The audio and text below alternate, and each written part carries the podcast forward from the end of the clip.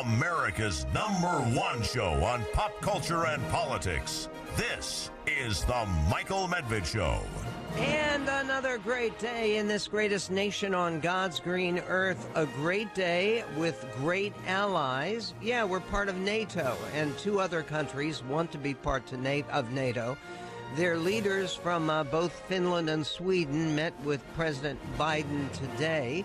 How did that go? And what about the idea of uh, admitting Finland and Sweden and throwing out Turkey? Uh, Joe Lieberman, former United States Senator, uh, strong supporter of NATO, says the time has come to uh, get rid of Turkey's participation in the NATO alliance. Does that make any sense? We will talk about that and more with uh, Elizabeth Braw of the American Enterprise Institute. She uh, is uh, Swedish originally, and she is an expert on Scandinavian politics and what that means in terms of ultimately prevailing in this war with uh, Vladimir Putin. And yes, it's a war with Vladimir Putin, not so much with the Russian people or even the Russian state, whatever that is, however you define it. But there was a big vote in the Senate that had uh, good news. The Senate approved uh, almost unanimously a, um, a bill. The, the final vote was 86 to 11 in the Senate. That's pretty one sided. This is a, um, uh, bill to provide $40 billion of new military and economic aid for Ukraine. Will that do the trick? Can that help to further a turn in the tide that many have perceived already? And what about the 11 U.S. senators who voted no on this proposal? Uh, Rand Paul, you know about. Who were the others? We will get to that and why they voted the way they did. And also, we're still recovering from primaries. There's the most advertised, most celebrated primary of yesterday. It ended up being a two way primary fight, not a three way primary fight. Kathy Barnette, one of the candidates on the Republican side for senator from Pennsylvania, had sort of flared out uh, in the very last stages of the campaign. At one point, this had been a three way tie. Well, now it's about a two way tie, almost surely to uh, to draw a recount. That's automatic under Pennsylvania law. Who is likely to uh, prevail in this recount? What does it mean for the future of the control of the Senate? Because the control of the Senate, whatever happens in the House, where the Republicans enjoy every advantage, uh, the Senate is going to be much tougher and more complicated. And if there is a loss of this Republican seat in Pennsylvania, the seat that has been held. It's held right now by the great Senator Pat Toomey, who is universally liked and respected by his colleagues, Republicans and, yes, Democrats. So, what happens now in this race with uh, the Democratic nominee? And yes, he won John Fetterman, the lieutenant governor, the uh, governor who's become famous for his campaigning in gym shorts and hoodies. Does this uh, mean that he is truly a man of the people, just an ordinary guy? Hey, he does have a, a Harvard education. And so the ordinary guy stuff, a little bit forced on the part of John Fetterman, but we will get to that issue as well. And to the uh, question about an unexpectedly competitive race, as everybody is pointing out, in Oregon this time. A, uh, a, a, very capable young Republican challenger has uh, won the uh, GOP nomination. And because of a third party campaign by a former Democrat, there is, for the first time in a very long time, the chance for an actual Republican victory on a statewide level in the Northwest. Uh, 1 800 955 1776 is our phone number. Uh, the um, president today met uh, with um, Finland and Sweden, and uh, he was also celebrating the Senate vote that I mentioned to you, the Senate vote, which was 86 to 11. Uh, I should mention that the only uh, members of the Senate who actually voted against providing the $38.9 billion, or part of this $39.8 billion to, uh, uh, to Ukraine in this moment of dire need. The only people who voted no on this funding uh, were, were all Republicans. Uh, and they were Marsha Blackburn, Republican of Tennessee, John Boozman, a Republican of Arkansas, uh, Mike Braun, Republican of Indiana, Mike Crapo, Republican of Idaho, Bill Hagerty, Republican of Tennessee, Josh Hawley, Republican of Missouri, uh, Mike Lee, Republican of Utah, Cynthia Lummis, she was the one who got booed for the uh, I, the outrageous statement that uh, humanity was divided into two sexes. She got booed at University of Washington for that. And Roger Marshall, Marshall, Republican of Kansas, and Tommy Tuberville, Republican of Alabama. What's interesting about that is that a number of the Republicans who are running for president, I mean, uh, for instance, Josh Hawley voted no on this. Uh, Ted Cruz voted a, uh, a big yes and uh, and uh, uh, Tom Cotton of uh, Arkansas, the other Arkansas senator, not John Boozman, uh, Tom Cotton voted yes. Does this indicate an identification of these 11 Republicans with uh, the more isolationist wing of the party? Some people call it the America First wing of the party. I it, it seems to me that the uh, claim that um, we, we have to vote no on providing desperately needed financial aid to the Ukrainians in their gallant struggle, that uh, voting no on that by saying that, well, we, we can't provide them this money when we can't even provide baby food, we can't even provide formula for citizens of the United States.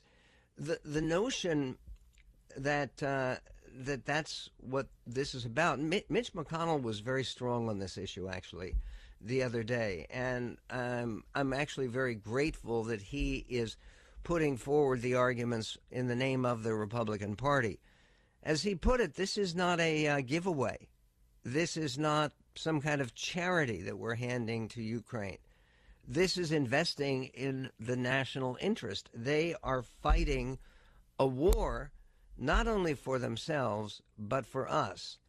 And uh, uh, Joe Biden recognizes that when other people want to take our side against the uh, danger of a newly aggressive and irresponsible and uh, war criminal uh, Russia, that uh, we should work. We need to work with our allies. We'll get to the president's meeting uh, earlier today with the uh, leaders of both uh, Finland and Sweden. And actually, it's inspiring when you think about how long these two countries refused during the Cold War to take the side of the United States and the West. And what it indicates is that in terms of worldwide credibility or sympathy of any kind for the Russians, uh, this Russian regime has even less support around the world than the old communist Russian regime before the collapse of the wall, before the collapse of the Soviet Union. At least that old communist regime had sometimes frequent support from India and uh, and then many of the so-called non-aligned nations. And remember, it had nine or ten different nations that were part of the Warsaw Pact, that were nations like Poland and Czechoslovakia and Hungary that were all occupied by Russian troops and voting Russia's way at the UN and elsewhere. So, what about this new development and getting rid of a member of NATO? We'll get to that and more coming up on the Medved Show. The most powerful content force in the universe.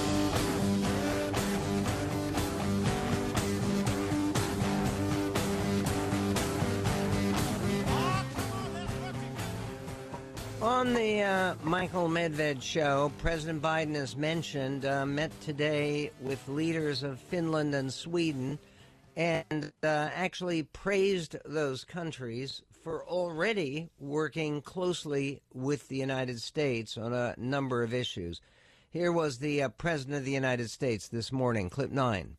Sweden and Finland are already among our closest partners on a range of issues, from strengthening peace and stability to advancing human rights to taking on climate, the climate crisis and addressing food insecurity, from strengthening the global health to promoting development. Finnish and Swedish troops. Finnish and Swedish troops have already served shoulder to shoulder with U.S. and NATO forces in Kosovo, in Afghanistan, and in Iraq. And both Finland and Sweden are already working in coordination with the United States and our other allies and partners to support the brave people of Ukraine as they defend their freedom against Russia's invasion. Okay, and uh, Sweden in particular has uh, a fairly substantial arms producing industry. They always have. And I mean, when I say always, going back several centuries, but uh, the um, ability to pass on Swedish military aid in terms of equipment, plus the formidable navy that they field in the Baltic, this could be very important. And uh, here was President Biden speaking basically about the need to overcome the objections or hesitations, the delay that was foisted on admitting these two to NATO, Sweden and Finland, uh, based upon Turkey. And uh, the excuse for Turkey was that they consider a um, a Kurdish nationalist organization, the PKK, to be a terrorist group. Uh, and in parts of Turkey where there's substantial Kurdish population, they've been very much at uh, an off and on again and off again war against these Kurdish elements, and they uh, they are insisting that if Sweden and Finland are to come into NATO, they, as a NATO member, have a right to block their accession uh, on the basis that they're not doing enough to suppress this uh, Kurdish group that the the Turks consider to be terrorist. Uh, but President Biden spoke right around that basically saying that it is his opinion as the leader of this alliance that uh, the two new Scandinavian partners uh, actually deserve uh, immediate entry into the alliance because they've met every qualification. This is clip 10. Sweden and Finland have strong democratic institutions, strong militaries, and strong and transparent economies and a strong moral sense of what is right. They meet every NATO requirement and then some. And having two new NATO members in the high north will enhance the security of our alliance and deepen our security cooperation across the board. And uh, the National Security Advisor, Jake Sullivan, also spoke about Finland and Sweden and their push for NATO membership. Clip three. President Biden has welcomed those applications, those applications, and he looks forward to working with NATO allies and with Congress on a swift accession process. This is a historic event, a watershed moment in European security. We're confident that at the end of the day, Finland and Sweden will have an effective and efficient accession process, that Turkey's concerns can be addressed. Finland and Sweden are working directly with Turkey to do this, but we're also talking to the Turks to try to help facilitate. I spoke with my counterpart today. Secretary Blinken is meeting with his counterpart, perhaps as we speak, uh, in New York. Uh, and we feel very good about where this will track to. The great thing about the free world, um, about the Western Alliance, about NATO, is that um, you've got a raucous collection of states that all have opinions, um, that all have perspectives, that all have interests. But they also know how to and when to pull together and how to settle any differences. And I expect these differences will be settled. I expect that NATO will speak with one voice in support of Finland and Sweden at the end of the day. Okay, let us hope that he is correct. I mean, part of the uh, story here is that uh, Erdogan in Turkey is uh, facing uh, unrest at home. and unrest based upon economic factors. Turkey has been hurt by the coronavirus like every place else, but they've been particularly hurt by a lack of confidence in uh, Erdogan and his one man rule. Now, as a result of that, what's also striking is Turkey had been viewed as a regional rival of Saudi Arabia. And because they are the among the two largest, most powerful uh, Arab uh, Muslim Sunni states, uh, states, and right now the direction in the Middle East has been very much in that direction, the Saudi direction, the direction of the United Arab Emirates. They just had an election in Lebanon where Iran's ally Hezbollah lost their control of the government in Lebanon. You may say, well, what difference does that make? Well, when you're talking about a part of the world that is so unstable about uh, Lebanon coming out of uh, that horrific explosion that killed hundreds of people, and then a, a civil war uh, a couple of decades ago where 250,000 civilians died. I mean, it's just extraordinary. And now, with uh, Turkey wanting to be more identified with that part of the Middle East than uh, anywhere like Iran or to make its own course go forward, that could be uh, an encouraging development. That's why I don't take too seriously the statement by Joe Lieberman. He's joined in that, the former senator from Connecticut, former vice presidential nominee, by um, uh, Mr. Wallace, who is uh, actually Mark D. Wallace, who was at one point a, um, a, U.S. ambassador to the United Nations for management and reform during the administration of President Bush. They have a joint column that uh, says, Does Turkey still belong in NATO? And they think not.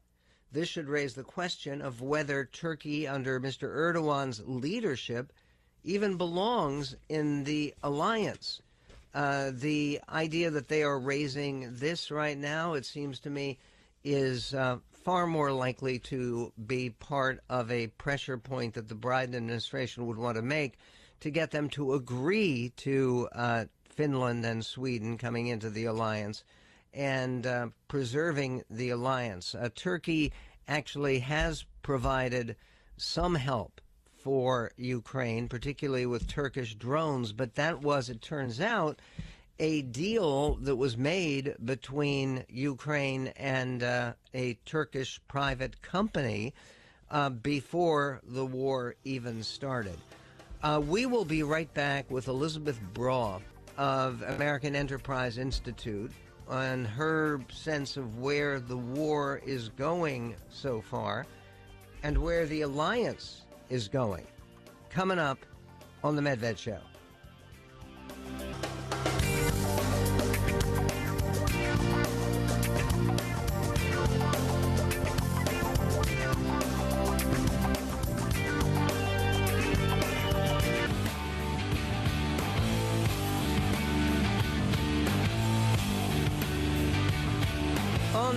Michael Medved Show. Elizabeth Braw is a senior fellow at the American Enterprise Institute, where she focuses on defense against emerging national security challenges. Recently, she has been a uh, also a columnist with Foreign Policy magazine, where she writes on national security and the globalized economy. And uh, she is a member of the United Kingdom's National Preparedness Commission. Uh, Elizabeth, thank you for joining us again. And uh, a fairly historic day, no, with the president of uh, Finland and the prime minister of uh, Sweden uh, joining the president today at the White House.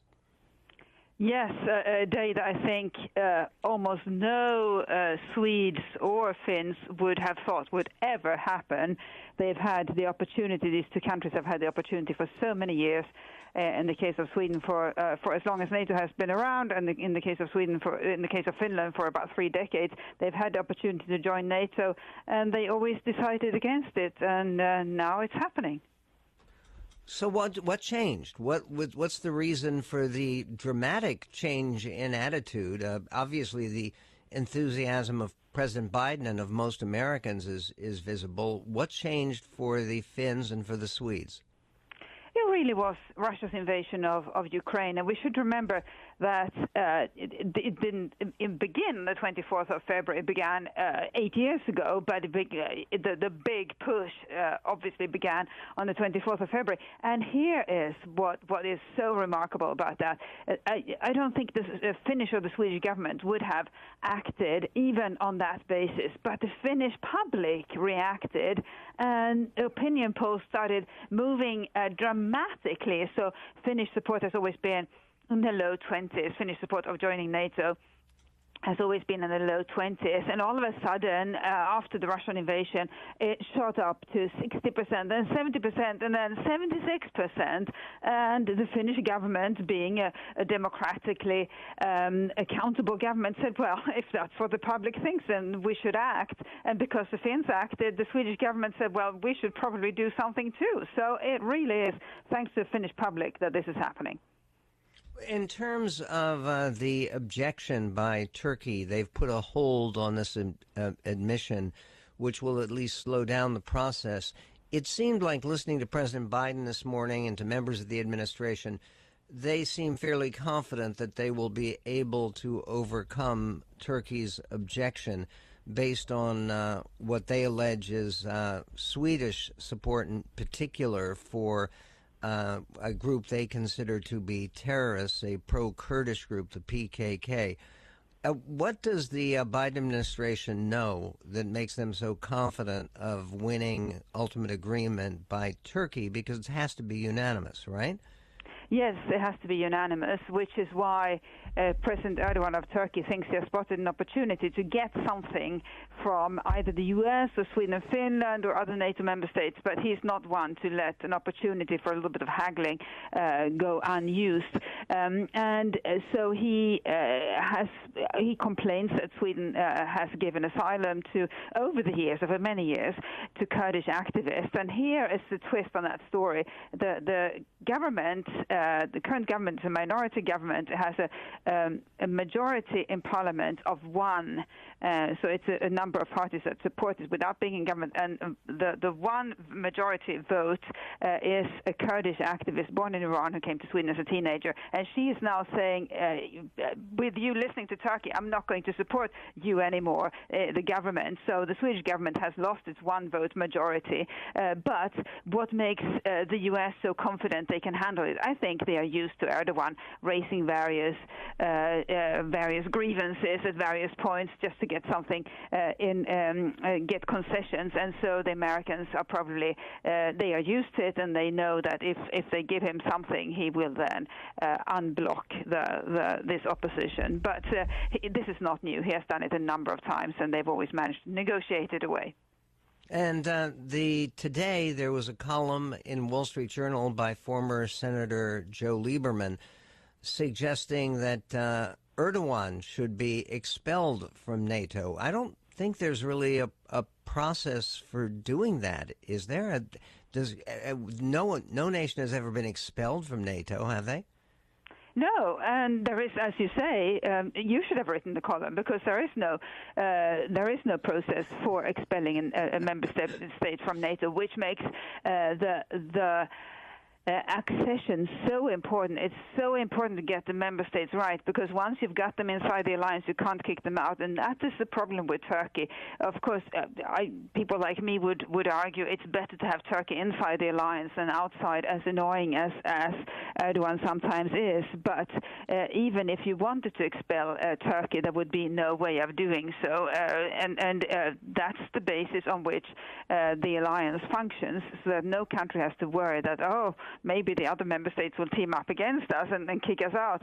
Um, but it also is a, a values-based alliance, and uh, and it, it's uh, it, it, sort of operates on the basis of everybody cooperating, and when they don't cooperate, well, there is no way of throwing them out. So, uh, unfortunately, or fortunately, depending on how you see it, we are stuck with Turkey. And what about the threats by Vladimir Putin about hitting back at Finland and Sweden? I, I know he cut off some electricity supplies that Russian uh, companies had been providing to Finland. but they uh, they can get along without uh, Russian electricity. So they, they made plans, and the Finns are very good at, at resilience planning. That is one of their specialties, and it's a specialty, specialty that they bring into NATO. I think other countries could learn a whole lot from Finland on that uh, on that front. Uh, yes, the the fear was and has always been in Sweden and Finland that if they say they'll join, they want to join NATO, Russia will punish them mightily. So in fact, this is the best possible moment for them to submit their applications because Russia is so tied up in Ukraine. It can't really devote any military, any significant military resources, uh, personnel, and equipment um, to uh, to any sort of aggression against Sweden or, and or Finland. So that makes it really an incredibly convenient uh, time for them, a brief window of opportunity for them to join NATO without having to worry about a massive military retaliation. And in fact, uh, their accession is really the, the last step on a long long sort of courtship or cohabitation with NATO. They are already very close to NATO. So it's a it's a it's a small step, and that's what President Putin uh, recognized in recent comments when he sort of completely uh, uh, stepped back from previous uh, menacing comments and said, "Well, it's not really a big deal." So uh, it's a recognition of the fact that Russia can't do very much, and and and also of the fact that Finland and Sweden were really also in bed with NATO for many years, if if one could put it that way. I don't know if you know anything about this because I've been looking for updates. There was a Russian colonel, active duty, uh, who said on state TV that uh, the war was going badly, which I think is punishable by 15 years in prison. Uh, do you know if he's been cracked down on yet by the Putin regime? Uh, no, and I think we're all trying to find out because there was an extraordinary performance on on that uh, Russian television show. I think yes, we have all watched it and and uh, yeah, I mean he said so many so many uh, truths, and I think we were all just rubbing our eyes and, and wondering what, what was going on because he called he he described the situation as it is, and I think that the the the the, the host or the, the anchor woman didn't really know what what to make of it, and uh, well, she doesn't want to go to jail. Sorry. She doesn't want to go to jail either. No, she doesn't. And I think we're all now watching obsessively to see, to find out what, what will happen to him because that was an extraordinary act of courage.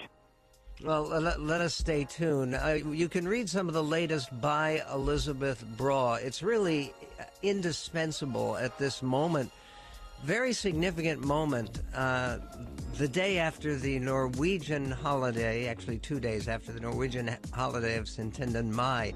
Uh, thank you for joining us from American Enterprise Institute. And what about the strange foreign world of Pennsylvania? What is going on there? Uh, we'll get to that and to more coming up on the Medved Show.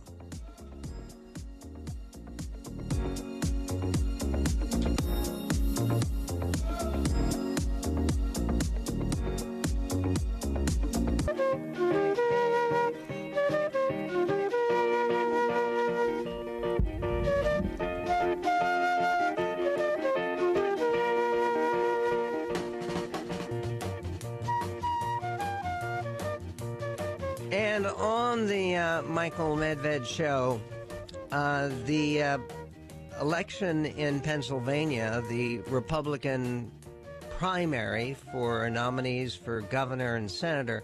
A governor, there was a clear winner, though a lot of um, uh, Republicans and certainly people from uh, the National Governors Association, the Republican Governors Association, and Republican National Committee are not at all happy that Doug um, Mastriano uh, was actually won the governor's nomination in Pennsylvania, and he won it easily. And he won it with, uh, as President Trump expressed it, President Trump's full and absolute and complete endorsement. Uh, but the Senate race remains undecided. Uh, the last number that I could gather was about 1,800 vote difference in favor of Dr. Oz over David McCormick. And uh, the strange, funny headline from the Washington Post. And okay, it's the Washington Post. Washington Post does not have a warm, admiring relationship for Donald J. Trump. But they write uh, Donald Trump yesterday uh, moved to discredit the too close to call Republican Senate primary in Pennsylvania, urging the candidate he endorsed, Dr. Mehmet Oz, to declare victory over opponent David McCormick before all the votes are counted in a contest with far reaching implications. And there are still about 100,000 votes total. People, some people say many more. It's a very high turnout election, which is a good sign for Republicans. Uh, it was a bigger increase in turnout for Republicans and actually a decrease in turnout for Democrats. Uh, they had spirited primaries on the Democratic side, though they were quite decisive. Uh, and in fact, Josh Shapiro, the candidate the, who's the Attorney General of Pennsylvania, he's a Democratic candidate for governor. And uh, but in the Senate race, they had a contested race, and yet they didn't draw the same kind of support, the same kind of voting base that they got for Republicans to vote between Mehmet Oz and uh, uh, David uh, uh McIntosh and uh, David no, it's McCormick. David McCormick and and Kathy Barnette, who was sort of, it turns out, a flash in the pan. The Washington Post reports um, that uh, state election officials continued to tally ballots, including thousands submitted by mail, with uh, Dr. Oz leading McCormick by one tenth of a percentage point well within the threshold for an automatic recount. Uh, there was no evidence of wrongdoing in the process, which is a normal part of every election. Trump's comments set off alarm among some Republicans and Democrats in the state. His words echoed his conduct after the 2020 election, but this time he was uh, lashing out in an intra party competition. In 2020, he falsely claimed victory in Pennsylvania and sought to stop mail in ballots from being recounted. His efforts were unsuccessful, and Joe Biden's victory was certified. Uh, it's very reminiscent of what we saw in 2020, said Al Schmidt, a Republican who served as a city commissioner in Philadelphia and whose family endured death threats after Trump uh, tweeted at him in 2020. Schmidt, who oversaw the city's elections, added, it's an indication that Trump is not confident that his candidate is going to win. When it looks like you're losing, you want to flip the board game over. You're clearly afraid of the outcome. Uh, Trump's interjection came as both campaigns braced for a potentially protracted and contentious process in a battleground state that both parties see as a key to their efforts to control the Senate next year. Uh, the winner of the Republican primary in Pennsylvania will take on uh, Lieutenant Governor John Fetterman, who won the Democratic nomination by a wide margin. Senator Pat Toomey is retiring at the end of his term, uh, triggering the open race. Thousands of mail in ballots still need to be counted. Now, Pennsylvania law mandates an automatic recount if a candidate's margin of victory is 0.5 percentage points or less. And one of the uh, reasons they haven't counted these mail in ballots is part of the peculiarities of Pennsylvania election law, which really should be changed, is that uh, they won't allow any of the mail in ballots to be counted uh, until after Election Day, until the Election Day is over and they've already started and actually probably finished counting most of the same day ballots. Now, what that creates is a situation like, okay, who's winning the mail in ballots so far?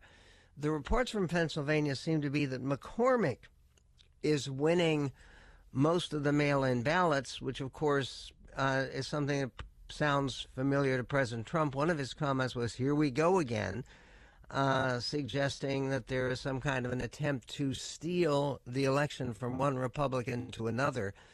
And the uh, the real question here is who would have the easiest time of holding on to the Senate seat, because again, if, when you look at the closeness of the Senate race, and there are a couple of Senate races where the Republicans had hoped to do very well and to recapture a uh, Senate seat. One of them is in Georgia, where you may remember that the former pastor at Ebenezer Baptist Church is now a United States Senator. He's one of those two Georgia Democrats who won after uh, the uh, controversy of uh, the November 3rd election and President Trump not accepting it. And he he went to Georgia to do a rally. It ended up not being a rally for David Perdue, who's now running for governor against the incumbent governor, uh, Brian Kemp. Um, it it uh, actually did not help in Georgia that the issue was the elections. And uh, they they say in the Washington Post they have a good piece by Aaron Blake with six takeaways from primaries in Pennsylvania, North Carolina, Oregon, and more. The primaries so far have been a mixed bag for President Donald Trump's endorsements, writes Aaron Blake. He helped push Ohio Senate candidate J.D. Vance over the top, but Nebraska governor candidate Charles Herbster lost.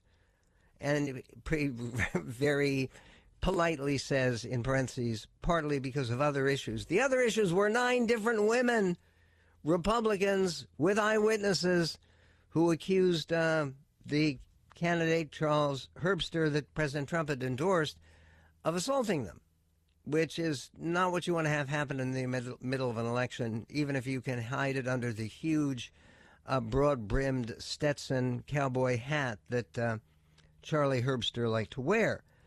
Tuesday brought, brought more reason to doubt Trump's status as GOP kingmaker even as Trumpy candidates continue to win plenty.